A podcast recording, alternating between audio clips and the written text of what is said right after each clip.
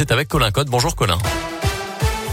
Bonjour Mickaël, bonjour à tous. À la une ce matin, le port du masque en extérieur s'est terminé en Saône-et-Loire à partir d'aujourd'hui, annoncé la préfecture hier. Je vous le rappelle, depuis lundi, les élèves ne sont plus obligés de le porter en classe dans le département.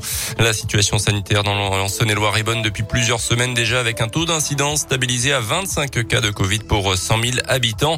Les tests PCRE deviendront le sait payant sans prescription médicale à partir du 15 octobre. Il vous en coûtera 44 euros pour ces tests dits de confort selon plusieurs médias. Vaccinés, en revanche, continueront à bénéficier de la gratuité des tests. Dans ce contexte, les autorités sanitaires recommandent désormais une troisième dose de vaccin pour chaque soignant. La haute autorité de santé qui indique qu'elle pourrait bientôt faire cette recommandation pour l'ensemble des adultes. Les sages-femmes en grève aujourd'hui, grande manif nationale à Paris à la mi-journée. 200 sages-femmes de la région vont y participer. Elles réclament notamment une hausse des salaires et des créations de postes. Le personnel du SAMU là aussi en colère hier. Plusieurs dizaines de soignants manifestaient devant l'Assemblée nationale contre le projet de numéro unique de secours regroupant à terme les pompiers, le SAMU et la police. Ils craignent une perte de chance pour les malades. Un préavis de grève a été déposé pour une durée indéterminée à partir de la semaine prochaine.